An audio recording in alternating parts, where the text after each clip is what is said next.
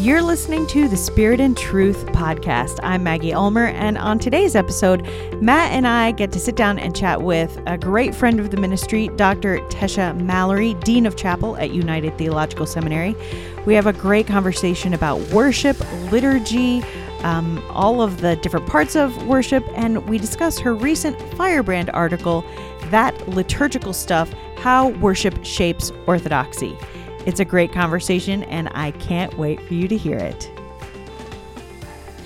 Welcome back to the podcast. I'm Maggie Ulmer, and I am sitting here at the table with two of my favorite people. What do you think? All right, introduce yourselves. Matt Reynolds. And I'm Tesia Mallory. Tasha's here. Hi, Tasha. Hi, Maggie. Hi, Matt. Hey, Tesia. We do love Tesia. Yeah, we do love Tasha. I love you guys too. Very Um, special to me. we, for those of you who don't know, Tesia is like, I mean, I feel like she's everybody's favorite worship leader. she's really- everybody's favorite worship guru, That's really kind. sacramental, like. Well, let's give her a, a little bit like her actual. official introduction. Fine. Yeah. So she's uh, the dean of the chapel at United Theological Seminary, and um, also teaches at United, Adjunct faculty, yes. and um, just in general, awesome. Mm-hmm.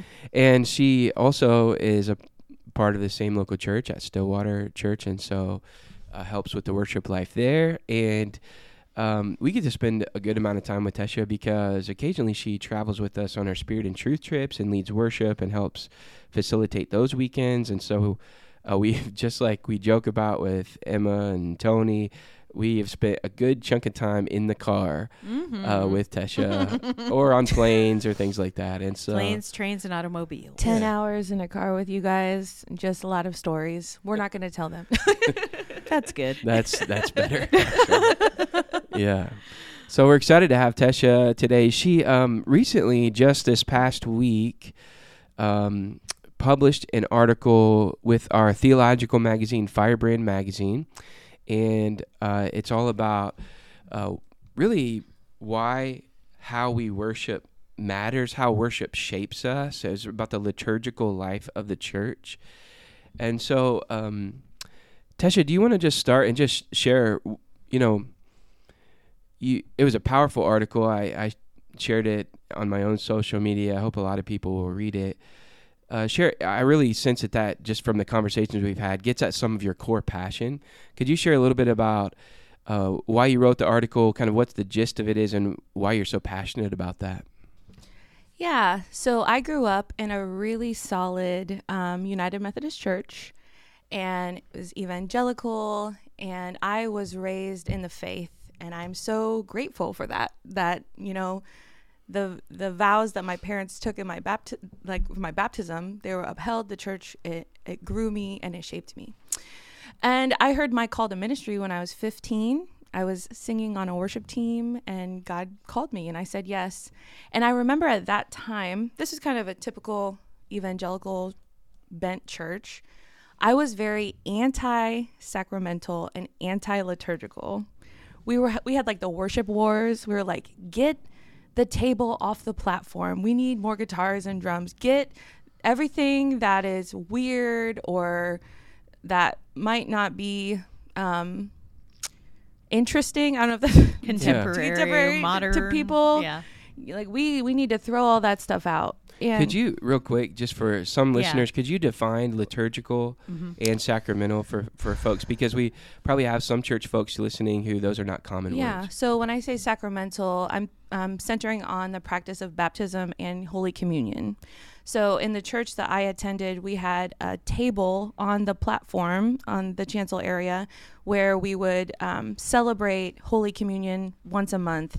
And um, baptism is also a sacrament where we are called and claimed by God. So there's a baptismal font on the platform as well. There are, there are physical reminders and representations of God's um, action in that liturgical space. And so I was like, we don't need those things. They're boring. Get it. Just take them out of here. Like they're in the way. I just need more drum set. And I, I love drums. I love guitars, but You're in a band even. I am in a band. I play lots of music, but I got to a place through my Christian formation, and now and through my testimony where those liturgical things or those sacramental things have shaped me and formed me in ways that I wouldn't have been without them. And so now I'm really passionate about teaching churches that things that are more high church, when we think about high church worship, um, with you know responsive readings and creeds and lots of scripture and communion is not in conflict with lower church worship which is like worship band and kind of charismatic expression and that's why I'm really passionate about how worship shapes us shapes us because I was shaped through those things that I used to think were boring and irrelevant. Mm. So, and just to clarify, when you say high church or low church, that's not a comment about value. No, definitely no. not. I it, those are just kind of standard ways to describe like if you go to a high church, maybe like a Roman Catholic mass, there's it's more formal, mm-hmm. it's prescribed, it's, it's pre-written.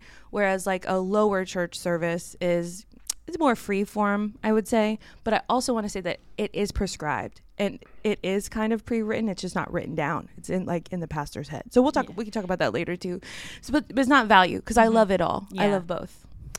You know, actually, and part of part of your own um, kind of core passion around that, I think, is part of what's made you feel like such part of the family here with Spirit and Truth, mm-hmm. because it really gets into kind of our DNA about having you know charismatic spirit filled movement that is also rooted in the great tradition and operating within the historic faith and the way in which worship is shaped, this kind of the liturgical life of the church, is a part of how we stay rooted in the faith. Um, so, could you talk about that a little bit?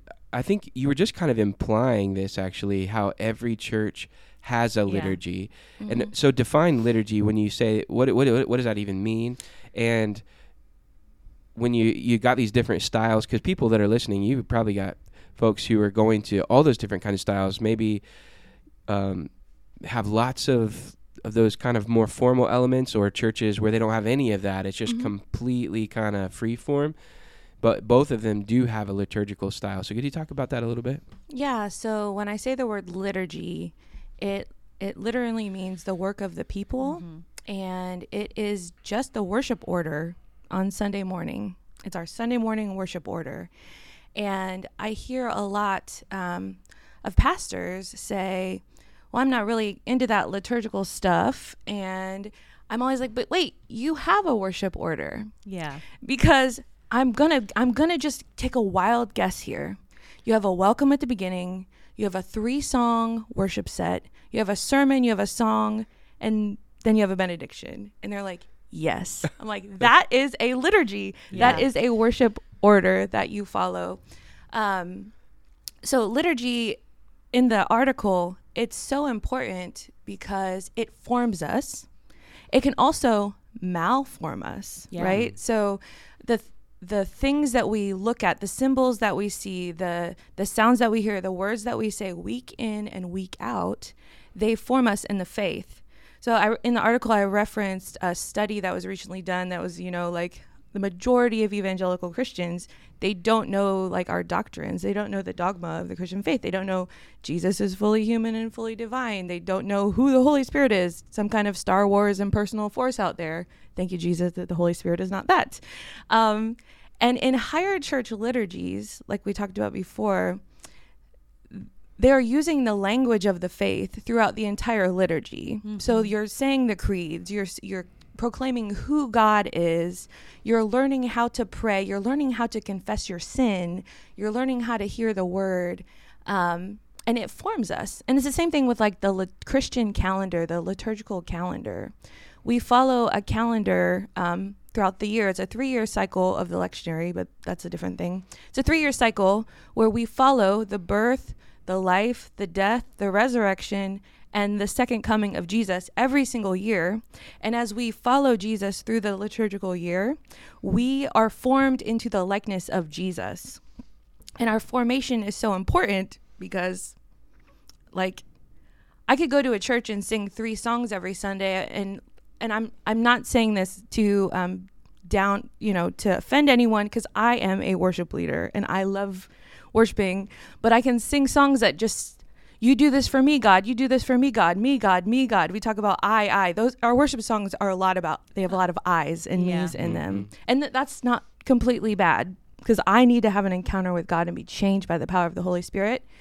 But how we are formed around that encounter also matters. So we mm-hmm. can learn who God is. We can see into the life of God. We can rightly worship God. I sometimes I'm like I don't even know who we're worshiping. And I encourage people to open the service in the name of the Father and of the Son and of the Holy Spirit. Like let's just open the service in the name of God. Who are we worshiping here? So just some thoughts. Yeah.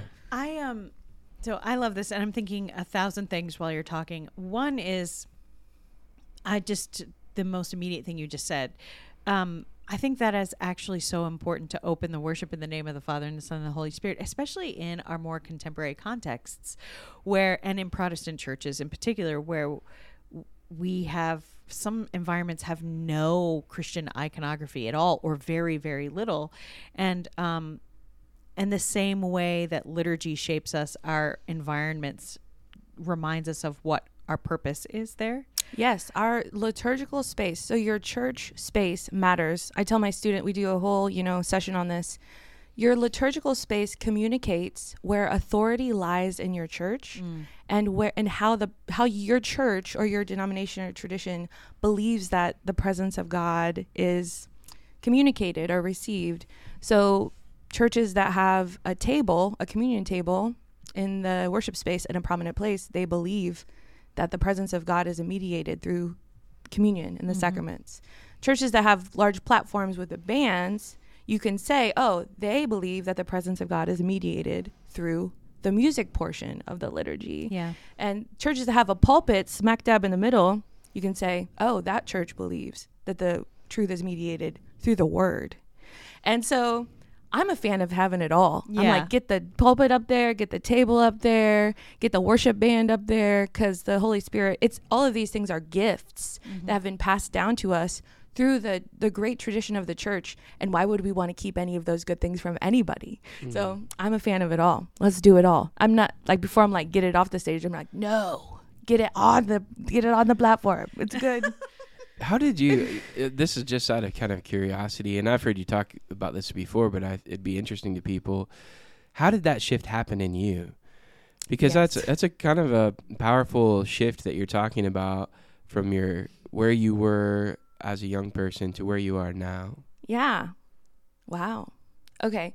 So, um, before I was called to seminary, I was called out of uh, a lifestyle. So I used to practice the occult. I practiced witchcraft for a little while, and I was in um, just not running around with the right people. And I experienced spiritual abuse, emotional abuse, relational abuse, and I when I was I was I had de- deliverance. The Holy Spirit delivered me. I had an actual deliverance. Praise the Lord.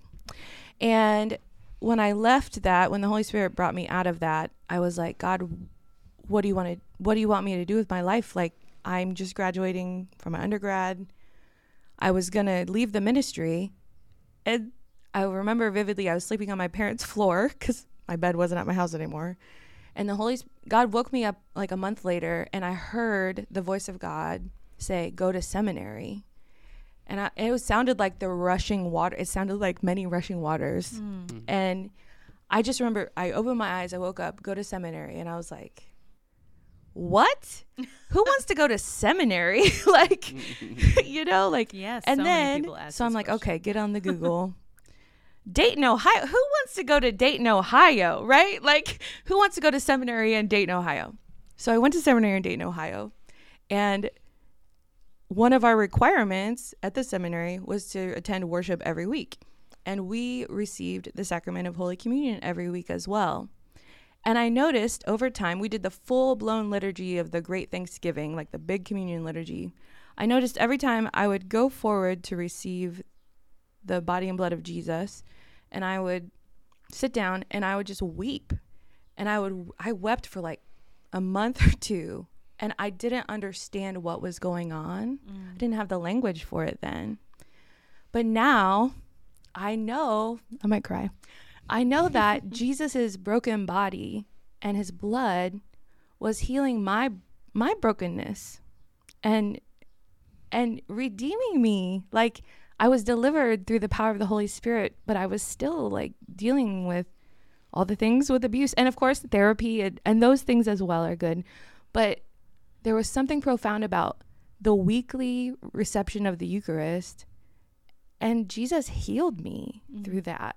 And I was like, and then once I received the language around it through attending seminary, I was like, what are we doing? Like, I can't manufacture any experience trying to be cool or relevant or trendy when all I need is to is to just let Jesus physically, mentally, emotionally and spiritually heal me. All I need is Jesus. And why are we in worship keeping that from people?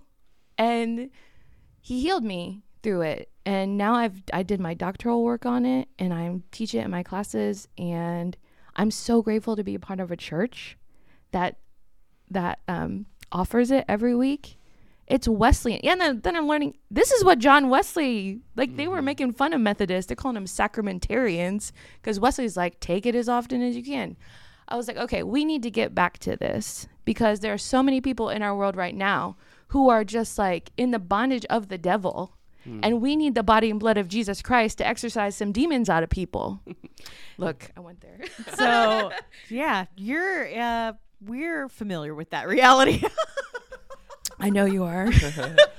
yeah. Um, one of the things that so I think when you're around the church world for a long time, and then particularly if you are uh, a pastor or or laity, you know, you may have heard this comment, and which is, you know, I feel like if I end up reciting the same thing week after week after week, it loses its meaning. And um, I want you to speak to that, but I also one thing. Um, uh, one of the things that I love about liturgy, so I have a real I mean, I love charismatic worship, like or you know, sort of off the chain worship, and and I love um, high church worship. And um, my kids, for a brief time, when my husband was a pastor in Hamilton, Ohio, for a while, they attended a local Catholic church for a year while we got settled and I used to go to the school events and go to the the mass and stuff where the kids were doing things, and I would just find myself weeping because um,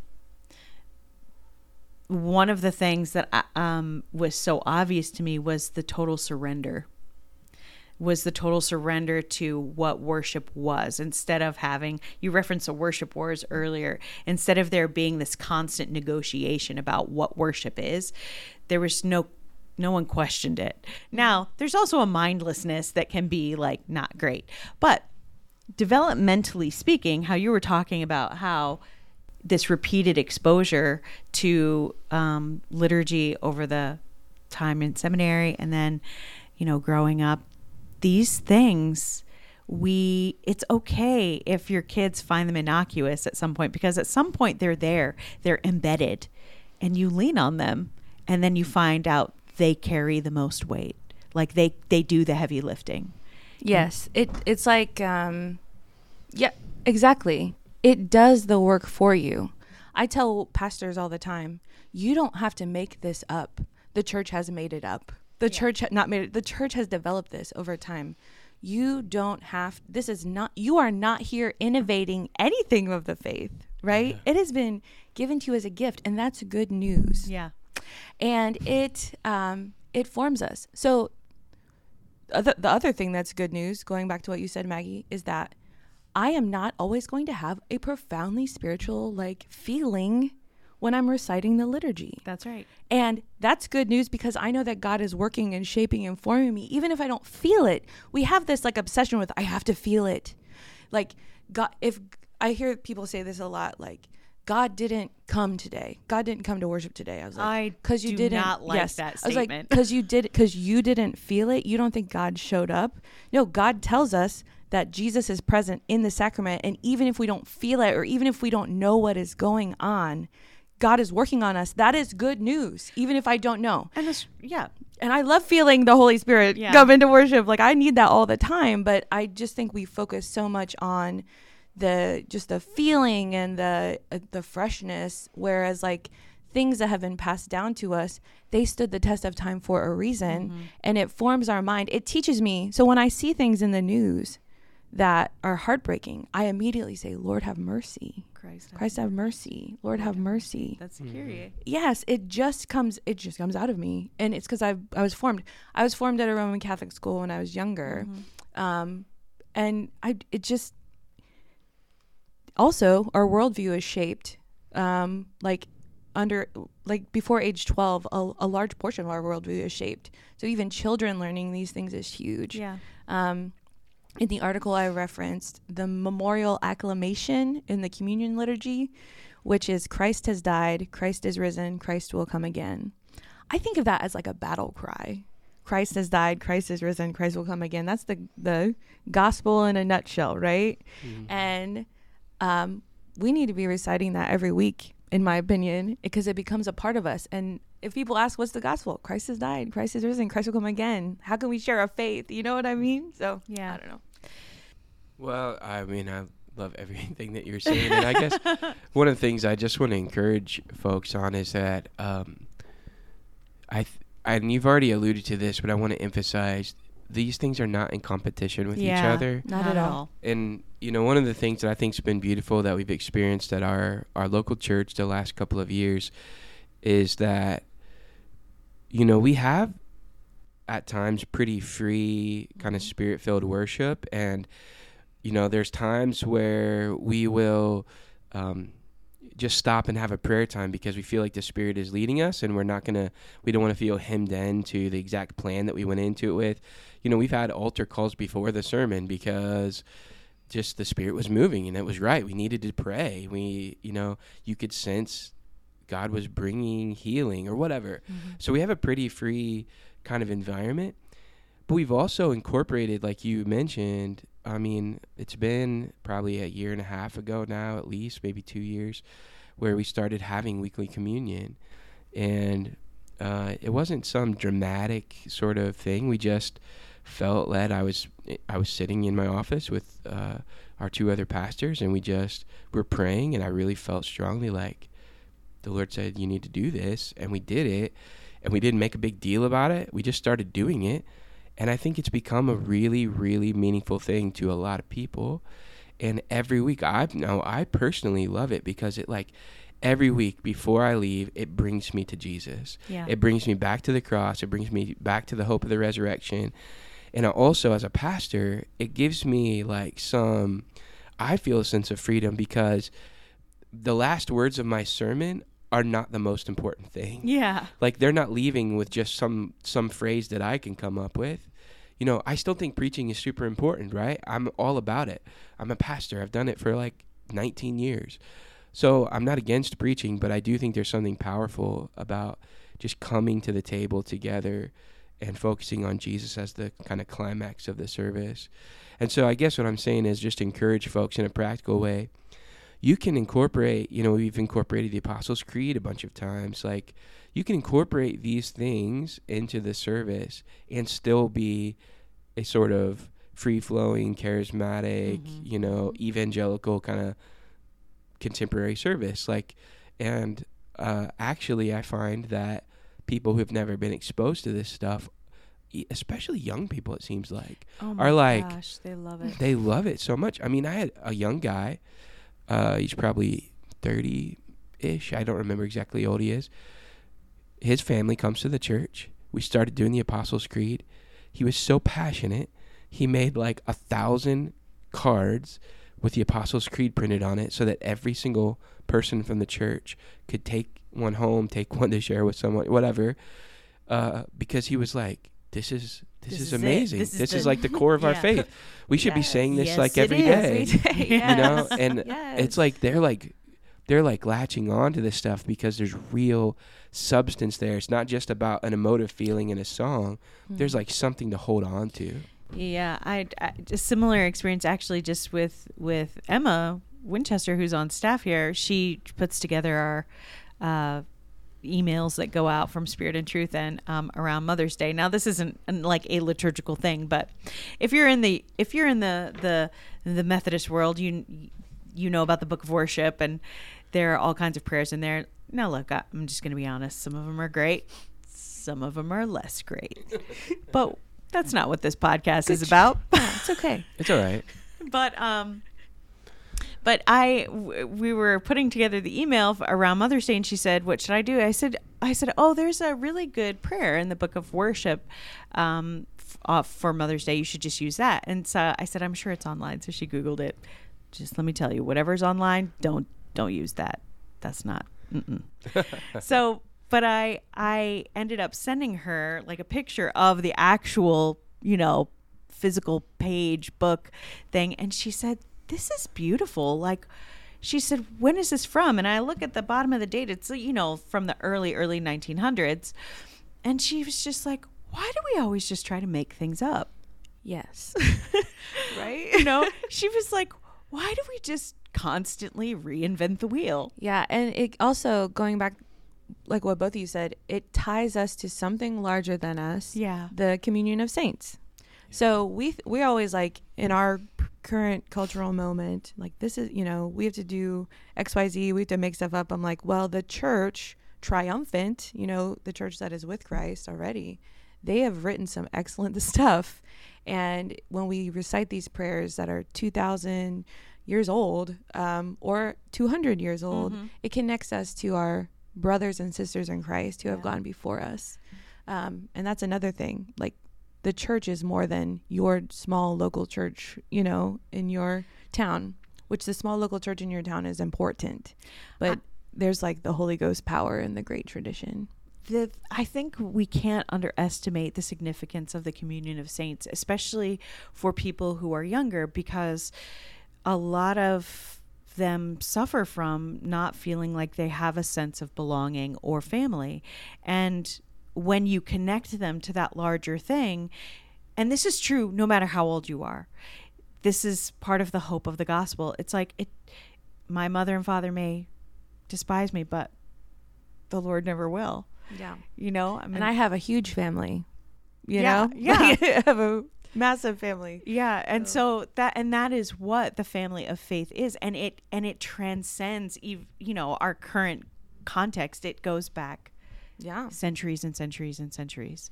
So anyway, Yeah, um and with kind of the tension between high church low church. yeah, There's definitely room for it all. I lead worship services like this. We do this at Stillwater. Um the idea is you have a pastoral team that understands um, the movement of worship. There's actually a it's called the fourfold pattern mm. the gathering, the word, the table, and the sending. There's an order, but there's like room for the movement of the spirit within that order. And you don't like when we have these amazing moves of the spirit in worship, we want to honor what God is doing and we want to submit to that because God can set people free and deliver people. But there's a means of grace to the the rhythm that we do every week in and week out. And not every week there's going to be this amazing move of God, but it doesn't mean that God's not moving. yeah, It is amazing that the presence of Jesus actually comes into the room every week during communion. We just don't really think about it because we're like, mm-hmm. oh, yeah, we're just eating some bread. I'm like, no, actually, we're stepping outside of time and space into the kingdom of heaven where all the saints, past, present, and future, are with us in this very room. That's what's happening. And it's it's the end time. It's like a preview of the coming kingdom of God. It's the closest we can get to Jesus before he comes again. It's a big deal. And that's charismatic to me. Just saying. That's we just had a moment here while you were there. I felt it. Here, Tasha, you were saying this. I looked at Matt. Matt's like, fire. yeah, it's amazing. You know, before we started recording, we were talking a little bit about this, and um, you know, I just mentioned that I feel like there's a lot of parallels between high church worship and charismatic worship. Yeah. Like, I remember the first time when this when the charismatic world was new to me. I hadn't been to a lot of services where the ministry prayer time at the end was like the main thing but that is in in sort of like the third wave charismatic movement that's kind of the thing. Like the preaching eventually leads us to the place where then we're going to expect that god is going to encounter us in a tangible way. Usually it's kind of like laying on hands praying for people receiving prophetic words that kind of stuff. But the sermon is not like the high point of the service, and it just reminded me. The first time I experienced it, I was like, it reminded me of some of the experiences I've had visiting uh, Catholic churches and Yeah. some high church s- traditions. Because I'm like, in the same way, it looks different, but there is this expectation that I'm going to encounter God tangibly and in the Eucharist, and that's the high point that we're moving towards in the service. And so there seems to be just a great parallel between the two. And it's not neither one is like I think trying to minimize the importance of the sermon. It's just we're recognizing that God can do things that we can't, you know? And we need his touch in a tangible way in our lives. Yes. So the word, uh, if you look at the Emmaus story, the walk to Emmaus Mhm. with Jesus, the the revelation of God in the word and the response to the word work together in the worship service. It's the full revelation of God is when when God speaks to us, we respond. Like think about if you preached a sermon and then you were like, "Peace out, have a great week with Jesus," and everybody left the room. What if God was stirring in people's hearts during your Matt? You preach amazing sermons. Yes, this is everybody is, true. just like Uh, everybody's like, "Yes, Jesus." After you're done preaching, but like, what if we didn't give them the opportunity to respond?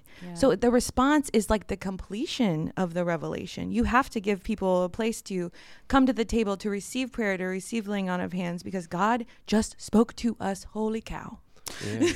yeah, and actually, this is this is scriptural. I mean, Yes, this is not made up. yeah i mean this is one of the things i i i've been thinking as you've been talking like you know the the notion that we have to feel god no scripture says wherever two or more are gathered in my name i'm there it doesn't say wherever two or more are gathered and you feel goosebumps or heat in your hands or like you might start Mhm. weeping it just says and look i've done and felt Yes. all of those things Me too. and i love that and I, I hope that happens every day i love that yes. but one, we're people of faith. We walk by faith, not by sight. And it says, if you're gathered in my name, that's the requirement. Yes. And then, you know, I don't know. Anyway. No, it's real. Like I said, these things aren't in competition. It's just we want to form people in the Orthodox faith. I want people to have an encounter with we want people to have an encounter with the Holy Spirit that like radically changes their life, but I also want them to know who the triune triune God is. Who are we worshiping? That Jesus, who Jesus is. You know, who the Holy Spirit is, what the church is, what the purpose of why we even come on Sunday morning is Yeah. and that stuff happens outside of worship too there's cat you know catechism and discipleship it all works together worship is not the silver bullet that's going to just make everybody orthodox but i feel like when we throw it out because it doesn't seem relevant i'm like okay well look where we are i've seen some crazy things in churches No, where i'm like are we at a like football game like i don't even know what we're doing right now yeah. so yes yeah. all of that I think what we what we long for is like the the immanent and the transcendent. You know, the the personal and intimate and also we want to be swept away by the yes just this big wonderful beautiful God Yes. that we serve. thank you jesus You know, as we're just thinking back to kind of the core of the Spirit of Truth ministry, part of why, you know, I feel passionate about this and I'm so grateful to have Tesia with us today is because uh, the worship life of the church, we talk about all the time how our, our longing is to see the church fully alive, you know, empowered by the Spirit, rooted in the truth, mobilized for the mission. All three parts of those vision that we tend to, that we emphasize are related to how we worship.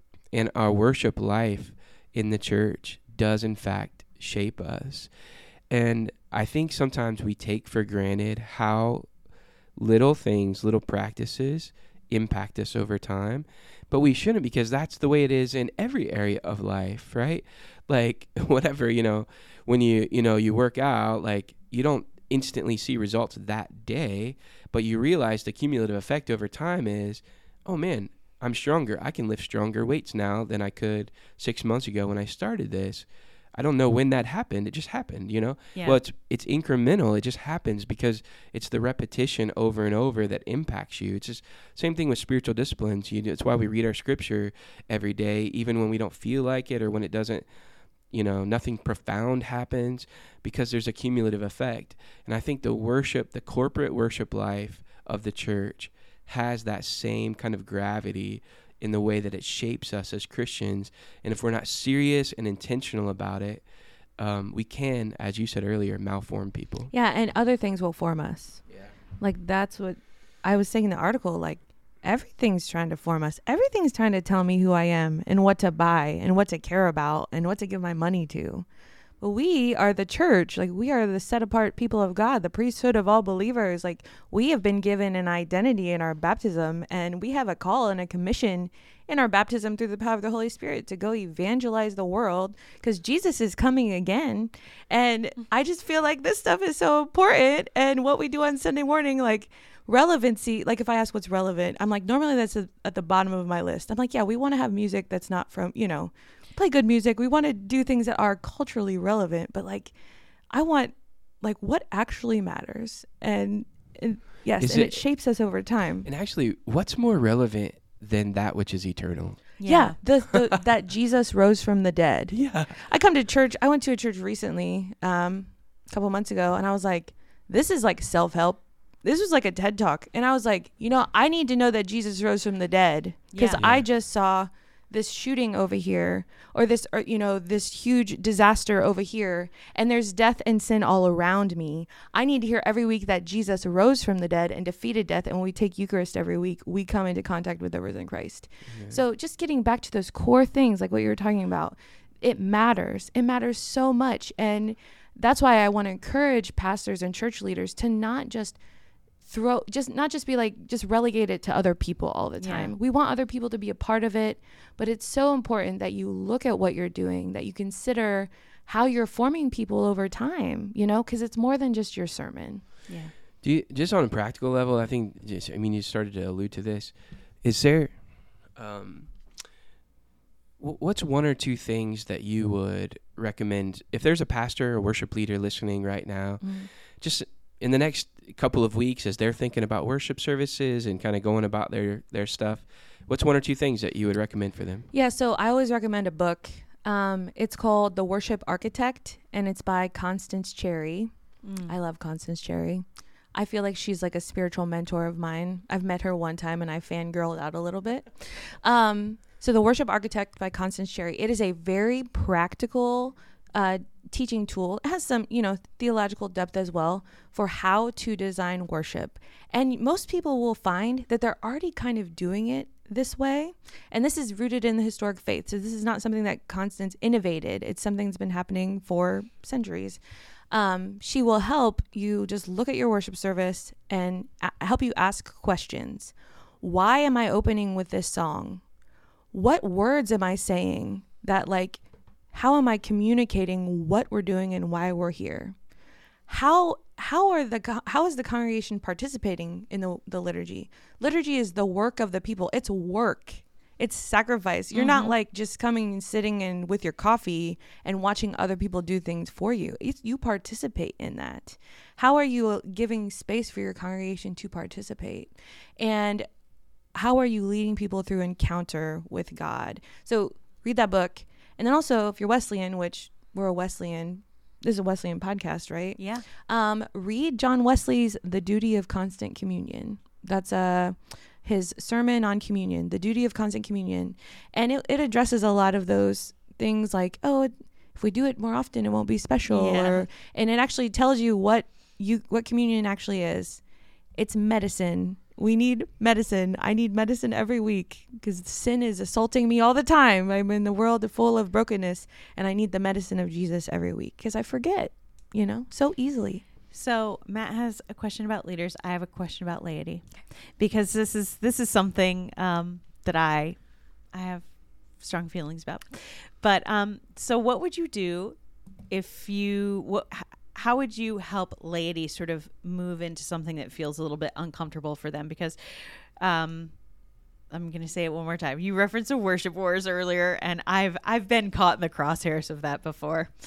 And um, how would you yeah how would you just what would you what advice would you have for the people in the pews Yeah. around either incorporating more liturgy or or in l- making space for more free movement Yeah. Um this is always a tough thing because worship is so people become very possessive over it. It's very personal. And It this is- personal, This is exactly what we're talking about that what we do on Sunday morning forms us.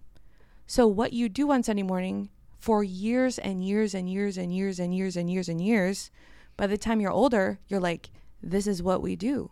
This is mm-hmm. how we do worship, right? Or like, so it has so much power to show us who God is and it forms and shapes us. That's one of the, that's probably a pretty good argument that shows how much it shapes us. People become so possessive of it. Mhm.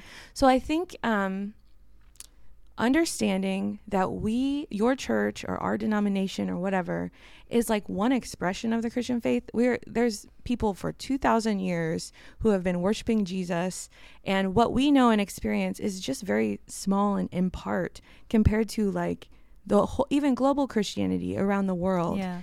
Um, so having the just having the posture to say, okay, Lord, I know I've experienced your presence this way, but wow, like people are coming to Jesus like crazy, especially in like the global south through Pentecostalism.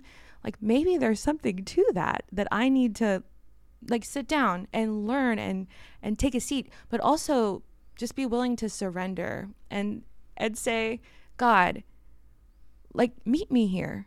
Just like when i experienced jesus in the sacrament in the communion when i was being healed i had an i had an openness. I wasn't just like gosh we're doing this liturgy. This is dumb.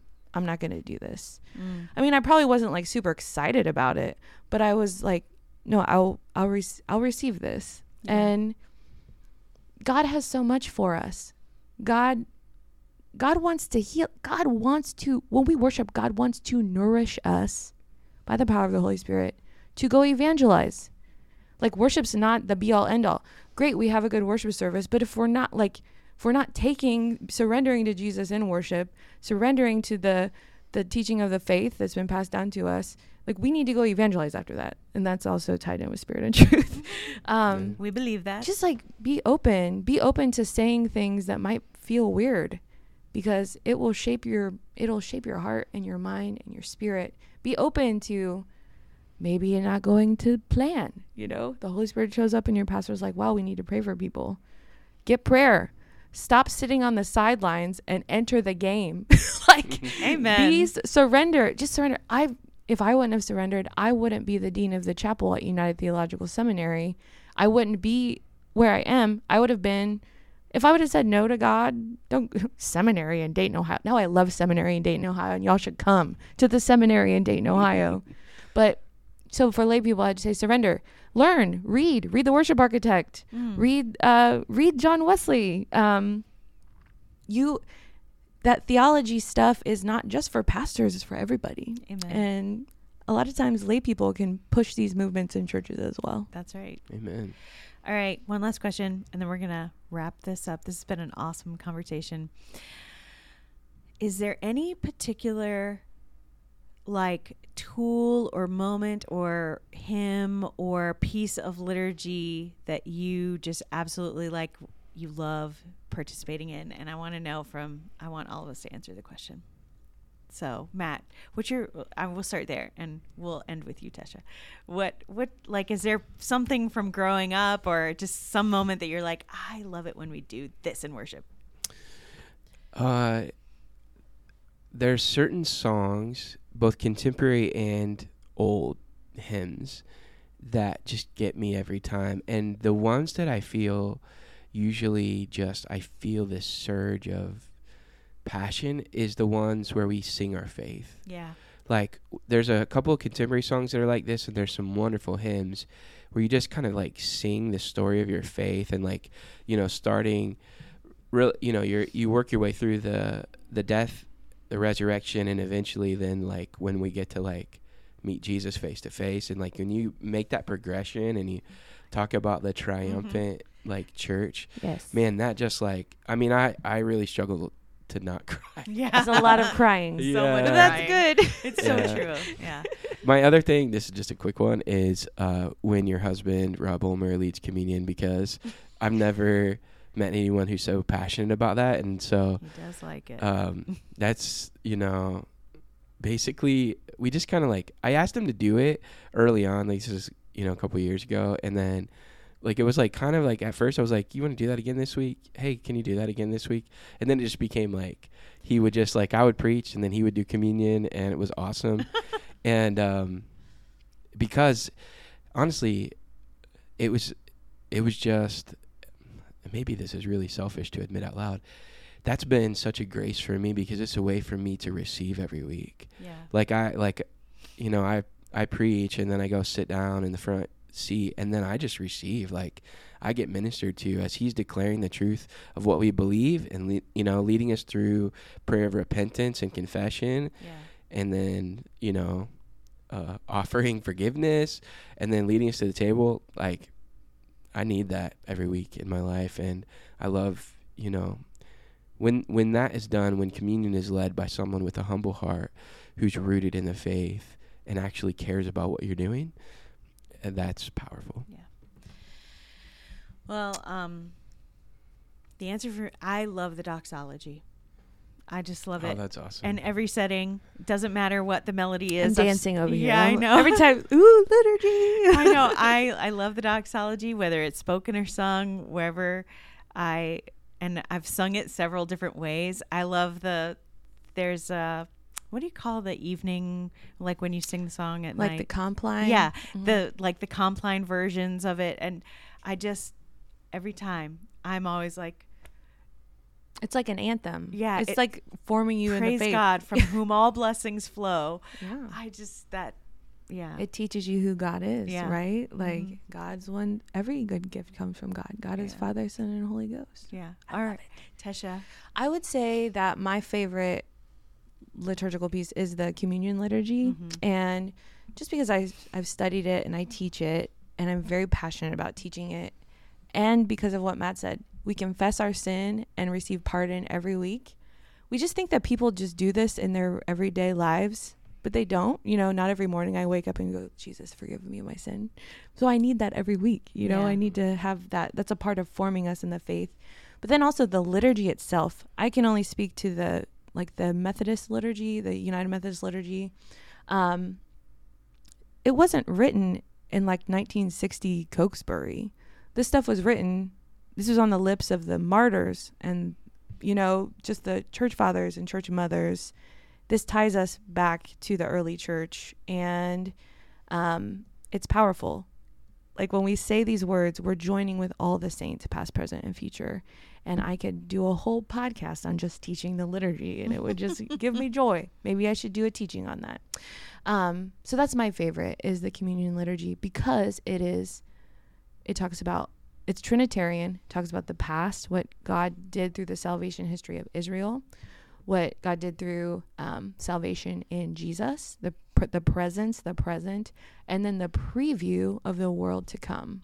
And it's all in the liturgy, and that's everything that we do when we come to the table through the liturgy of Holy Communion. It's my favorite. Thank you for that. Well, that's been our episode for today, you guys. Thank you so much for listening. Hit that subscribe button wherever you are listening to this podcast. And if you would like to support the mission and ministry of Spirit and Truth, head on over to our website, spiritandtruth.life slash give. And while you're over there, um, check out uh, the front page where we have some big news about the Spirit and Truth conferences.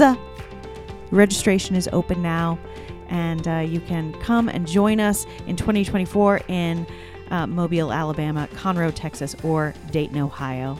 So hopefully we'll see you there. All right, guys, we'll come back to you in the next conversation. Bye. Bye.